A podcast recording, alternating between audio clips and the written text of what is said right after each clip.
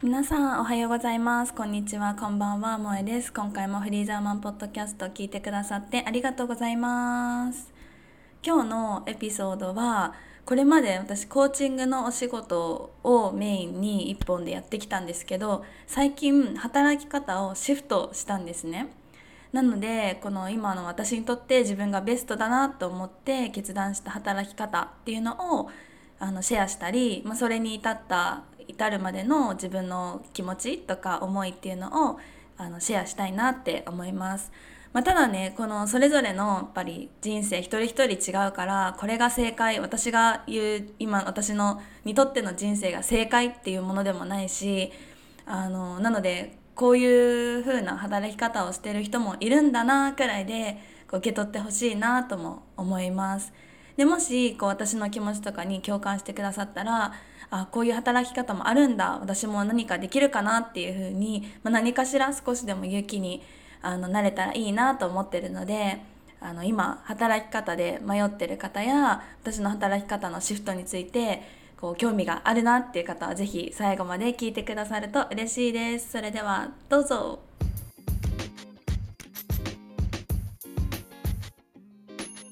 Welcome to Freedom Women Podcast. Here I talk about all the things I'm passionate about self love, feminism, and women empowerment.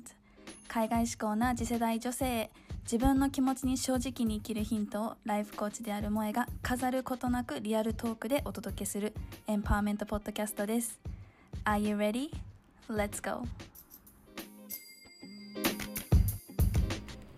皆さん今回も聞いてくださってありがとうございますなんかね最近あのポッドキャスト前回とか前々回のポッドキャストであの聞きましたとか聞いてこんなこと思いましたっていうあの感想をあの最近すごいたくさんいただけてあのすごい嬉しいです。で何かみんなのこうきっか考えるきっかけになれたんだなと思ったらなんかすごい私もあの赤裸々にいろいろ話したので話してよかったなって思ったしやっぱりポッドキャスト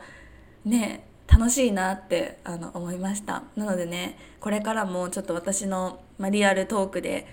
あのお届けしたいなとも思っていますが今日は私の働き方についてちょっとシェアしたいなと思ったのでお話をしていこうかなと思います。でね最初にも言ったんだけど本当にもう一人一人人生その人の唯一無二の人生があるって私は思ってるのでなのでこう私が言うね働き方が絶対正解とかこれは絶対した方がいいとかそういうことをあのここで伝えたいわけではなくって、まあ、私もいろいろ悩みながらこう自分に今の自分にとってベストな働き方は何だろうって思ってこう考えたこういろんな思いとかがあるから、まあ、それをあのなんだろうな共感してくださる方がいたら嬉しいなと思うし、まあ、こういう働き方も一つありだなって思ってくれてもなんか嬉しいので、まあ、これが正解っていうものではないからあのこんな人もいるんだくらいで受け取ってほしいなと思うんですけど、まあ、そもそも私これまでの私のあの仕事の経歴っていうのをあのちょっと先にお伝えしたいなと思ってでこれはもう知ってる方もいるかなと思うんですけどあの改めて言うと私はねあの大学卒業して新卒で航空業界であのずっと勤めていたんですよね。で新卒で入った会社がプライベートジェットの運航支援をしている会社でもう謎のベールに包まれた 感じなんですけど、まあ、そこで正社員として、えー、と2年間働いたんですよね。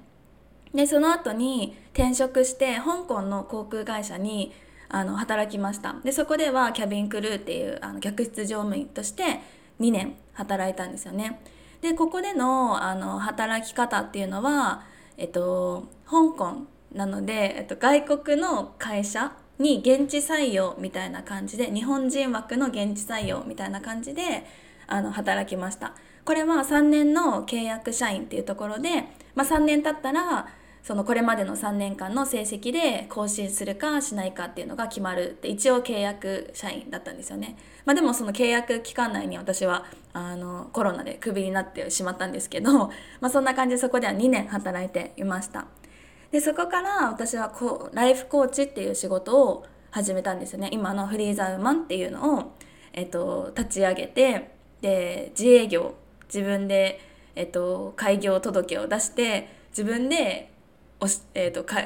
会社をするっていうことを始めました。まああのこの間のエピソードでも言ったけど、まあ、起業しているっていうあの感覚とか意識とかも 全然なくあのもう本当に開業届なんて紙を書いたらもうすぐ「はい OK です」みたいな感じですごいあっさりしてるんですよね。まあ、そんな感じであのライフコーチっていう仕事を自分で始めました。でそこで今住んでいる宮古島に来て最初はライフコーチをしながらホテルでアルバイトをしてたんですよね。で週4くらいでアルバイトに入ってでその時は結構がっつり1日9時間うん？8時間か8時間1時間系あの休憩の9時間拘束みたいな感じで結構がっつりバイトをしてでその、えっと、週4でバイトをしててその空いた時間でコーチングのお仕事をしていたっていう感じだったんですね。でそれがだんだんやっぱりコーチングのお仕事もすごくあの順調にって言ったらあれだけどあのバイトと同じくらいにな収入がなってきたのでだんだんバイトの日数が減ってきてで、えっと、私が妊娠をしてもうちょっと働くのきついなっていうのを感じた時をきっかけにアルバイトを卒業してでそれが2022年の3月から完全にコーチングのお仕事フリーザウーマン一本で仕事をしていくようになりました。でそれから今まではその後その中でこう出産があったり初めての育児があったりっていうところでいろいろ大変な中ではあったんだけど、まあ、それだけそれでも私はそのコーチングのお仕事だけでこう無事に生きていけてでその間は私の夫が育休を取ってくれてたので育児とか家事とか夫がやってくれて私は仕事に打ち込めてで育休を取ると、えっと、収入が夫の収入が6割になってすごくやっぱ減っちゃうんですよね。なので、まあ、その減った分も私の稼ぎでなんとかカバーできてまああの安定かだったかって言われたらそうではなくこう不安定で結構カツカツの時もあったんだけどまあ、それでも私がこう昔目標としていたコーチング1本でこう食べていくとかコーチング1本で仕事をしていくっていうのが、まあ、なんとかできていたんです。ね、だけどそんな私なんですがまた今月の8月からアルバイトをね始めることにしましたなので今はちょうどそれが始まってえっと、3週間くらい経つんですけど今はアルバイトをしながらコーチングの仕事なので2つお仕事があるっていうような感じの働き方をしていますそうでもさやっぱり自分がコーチングを始めた時にこれを本業にしたいっていうあの気持ちコーチング1本でっていうのが叶ったのになんでまたこう戻したのかシフトしとしようと思ったのかっていうのもあのいろいろね理由がああるのでちょっとそれもお伝えしていきますね。でそのなんで私が今回、えーと、働き方をシフトしようかと思ったのか。でその理由のまず大きな一つはやっぱりこのコーチング1本っていう働き方がきつくなってきたからっていうのがもう正直なもうリアルなリアルなお話です。そう。私がねやっぱりコーチングのお仕事をこう起業して始めたのって独身の時だったんですよね。その時は結婚もしてない。もうむしろもうシングルライフをエンジョイしていた時だったのでもう自分の時間を自分のペースで自分のためだけに使えてで時間だけじゃなくてお金も自分の好きなところにお金を自分勝手にこう使えた。でなんだけどでもやっぱり今はこの3年で私も結婚したり出産妊娠して出産して子供がいたりとかでやっぱり今家族もいて子供もいてこうコーチングを始めた時の状況とは、ま全く違う状況に自分がいるんですよね。でそうなってくるとやっぱり考えなきゃいけないこともやっぱたくさんある。昔は独身でもう自分のためだけ自分のことだけを考えればよかったもののやっぱり家族のことを考えたり子供のことを考えたりっていうのがあるとやっぱりねその自営業ってやっぱ自由なんだけどこう自分次第で収入も変わってくるじゃないですか。もう当たり前のことだけど。そうだからそこで自分だけの生活を守るためだったらそのちょっとしたこの変動だったとかなんかちょっとねなんか売り上げがガツンと下がる時とかあっても、まあ、自分だけだったら全然いいんだけどやっぱり家族ってなるとねやっぱりそこにはプレッシャーっていうものが乗っかってくるなって最近感じたことだったんですよね。そう。でやっぱりそういうプレッシャーもあるしこう今は保育園に娘が通ってて4月から。で夫も4月から仕事に復帰してで私の甘いかった考えだなってすごい思うんだけどやっぱり保育園に預けてればその分の時間でこう自分の仕事がやっぱりできる時間がたくさんできるたくさんあるから、ね、このなんだろう仕事に費やす時間をたくさんできるからあの自営業でもやっていけるかなってすごい思ったんですけどでもやっぱりねまだ0歳の娘が保育園に預けてすぐ慣れるかって言ったらそうでもなくって本当にこの4月から 7月までの間で1週間きっちり通えたこと通えた週をが何週あったかって本当もう指で片手で数えられるくらいなんですよ。もう大体1週間のうちのどこかで熱出して帰ってきたりとか1週間始まる前に熱出して1週間全く通えないとかもう余裕であってでそういう風にな、ね、ことがあるよっていうのは聞いてたんですよね。0歳とかまだ赤ちゃんだからもう慣れない環境でやっぱ免疫,、ね、免疫も少ないから保育園ってすごいね、そういう金をもらってくるから保育園の洗礼があるよとは聞いてたんだけどここまでなのかっていうのは全然自分で想像してなくって想像を超えてて。そう。なんか娘はやっぱり保育園にもなんかあの保育園でずっと泣いちゃうとかはなかったんだけどでもそれでもやっぱり体調の面でもうすごい不安定でやっぱりこう保育園に預けても、ね、まだまだしっかり通えないっていう状況でやっぱりそういう時に自営業の自由が利く私が、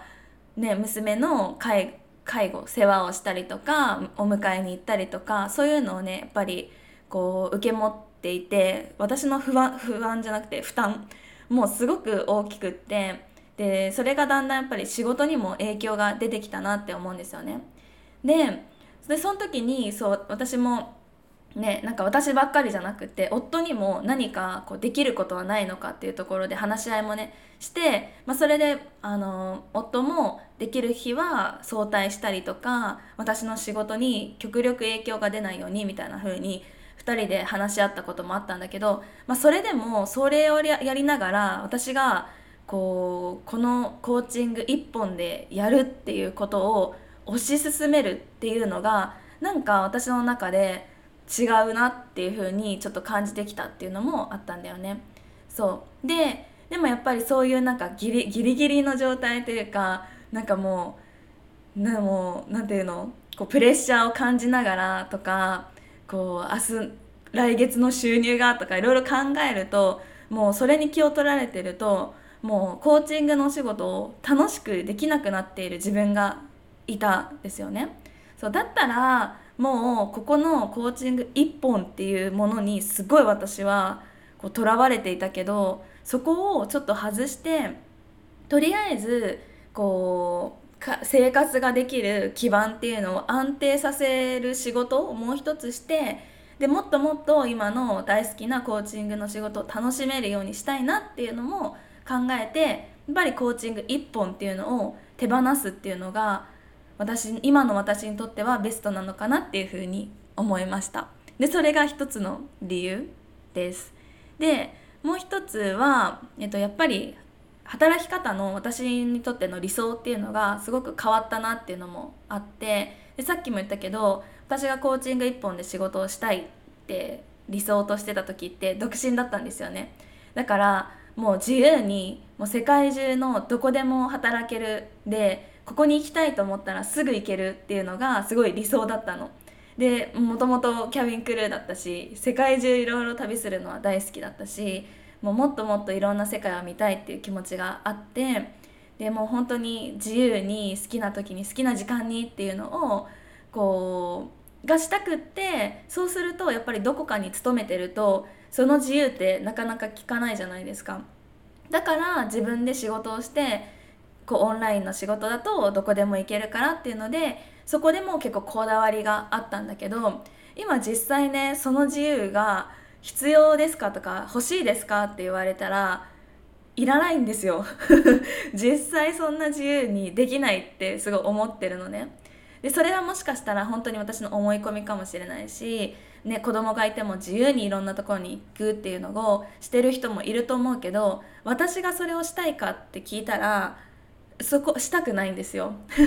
ねでやっぱりこうこのノマドみたいな生活って SNS とかで見てあ今日この人今日こんなとこ行ってるとかあ家族でこんなとこいっぱい行ってるってやっぱ見てたらあいいなと思うんだけど実際にそれをやるってなると私はちょっとあの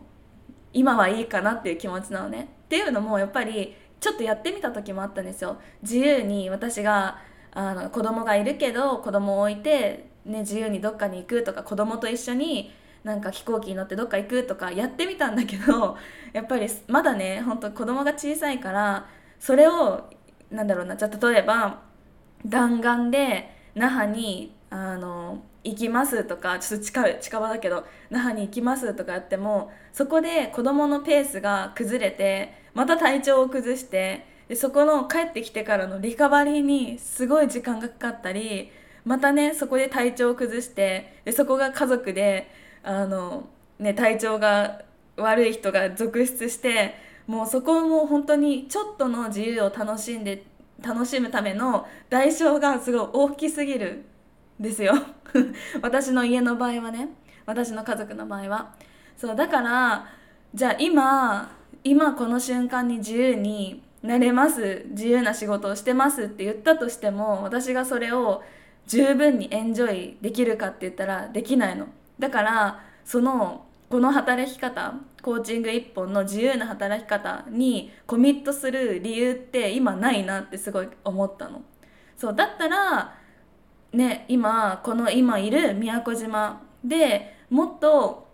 こう楽しめるこの生活をもっと豊かに楽しめるようなこう働き方もしていいんじゃないかって思ったのも一つの理由かなと思いますだから本当に自分がこうね私がコーチングを始めた時って3年前だから3年前の自分の理想とこの3年経っていろんな状況が変わった私の理想ってやっぱり変わってるんですよね。そうだからその理想が変わったからこそ自分の働き方もそれに合わせてこうシフトしていくっていうのが大事だなっていうふうに思ってやっぱり今までこれでやってきたからずっとこれでやらなきゃいけないとか今までこうだからとかせっかく続けてきたからねせっかく大変だってコーチング一本で仕事をするする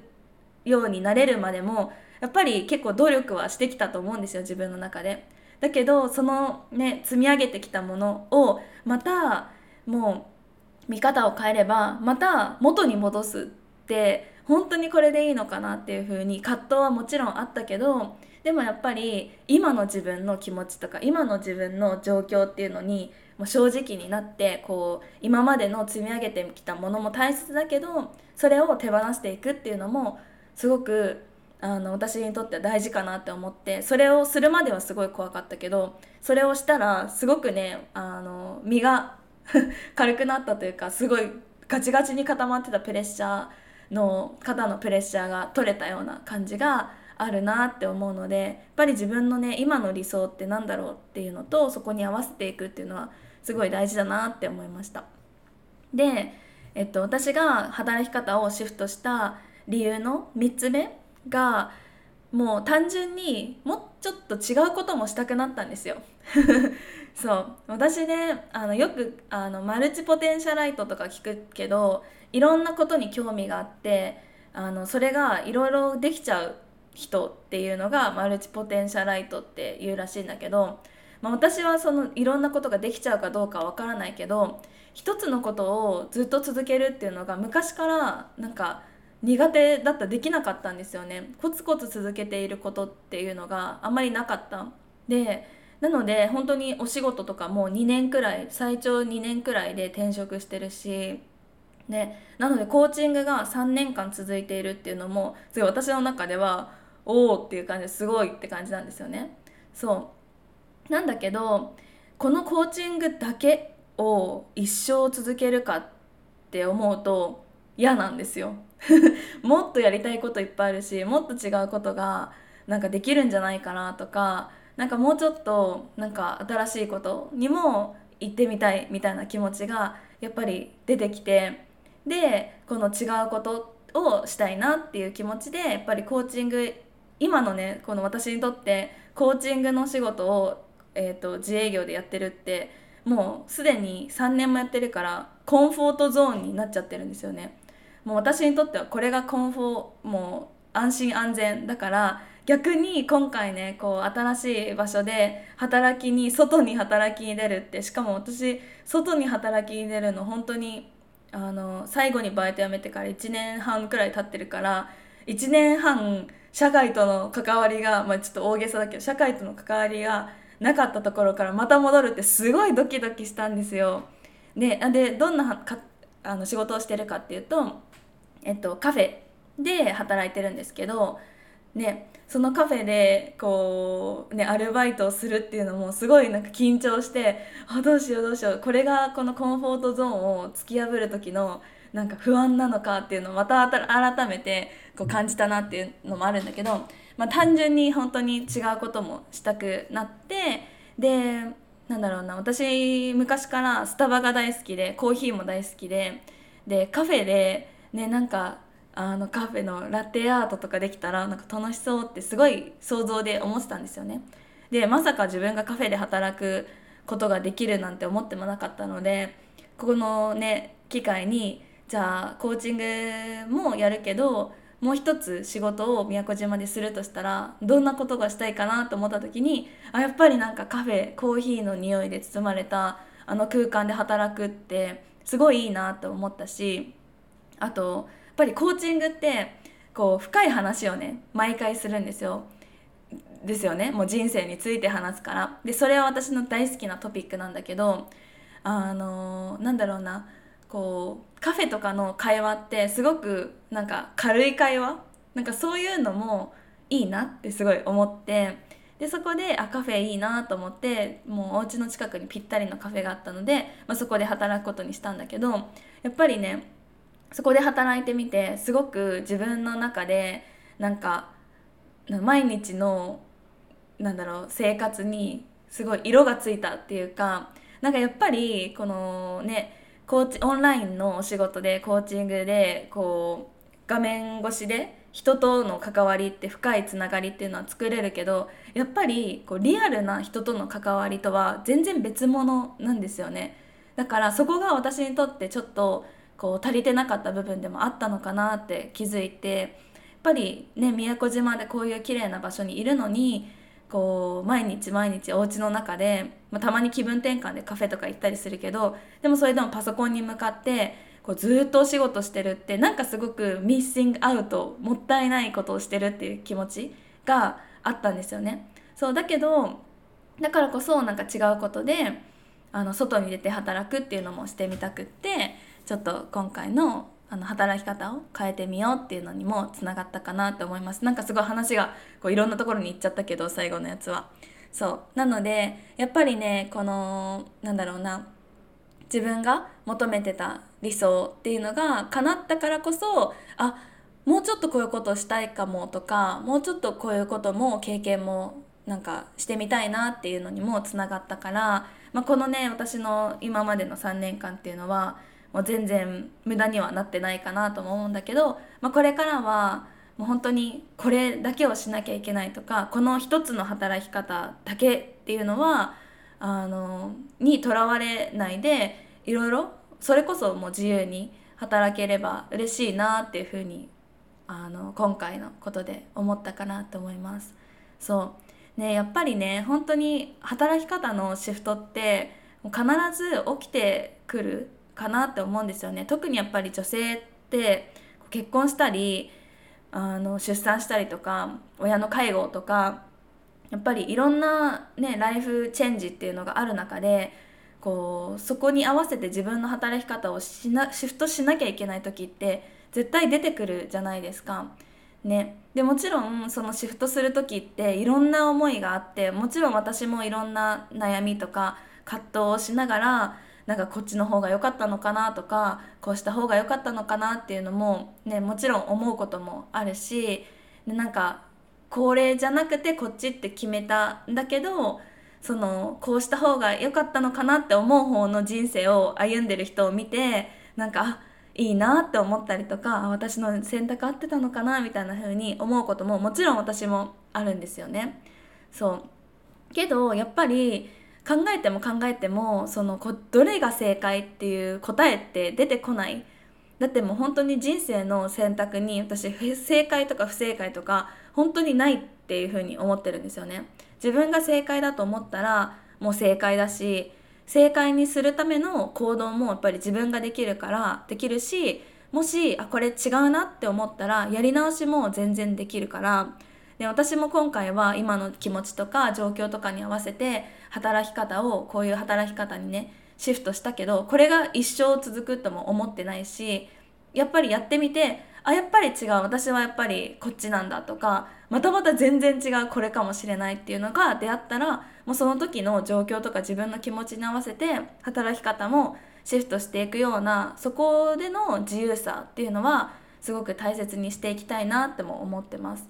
ね、やっぱりいろんな人のあの人生それぞれ唯一無二の人生があると思うから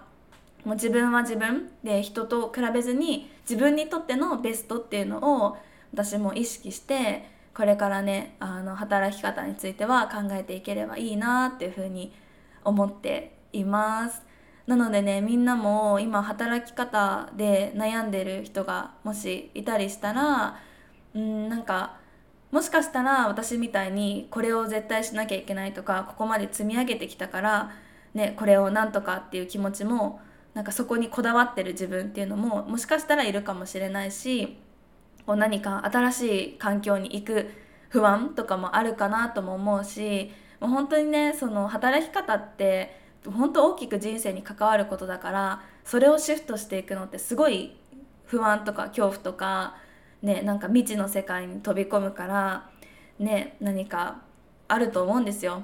悩みとかもね葛藤とかも。ね、みんなだからそういうふうに悩んでこう自分の生き方っていうのとか働き方を決めているんだろうなって思うからなんかその悩んでる自分に対してあなんかこんなに悩んでとか周りの人でそこの悩みとかね、その葛藤っていうのってなかなかみんな表に出さない部分だと思うから、ね、あの周りの人はこんなになんだろう自分にとっての正解を見つけてこんなになんかなんか生きて楽しそうに生きてるのにって比べるっていうのもあるかなと思うけど、まあ、みんなこういうふうに内心は悩みながら生きているんじゃないかなと思うからちょっとそのことも意識しながら、まあ悩、悩みながらも自分にとってのベストをあの見つけていきましょう っていうね私の今回は働き方のシフトについて話したんだけど、まあ、何か少しでも、まあ、気づきとか勇気につながればいいなと思うし、まあ、こういう働き方もありなんだなとか働き方に対してこう自由さっていうのも確かにあのありだなっていうふうに思ってもらえたらなんか嬉しいなとは思います。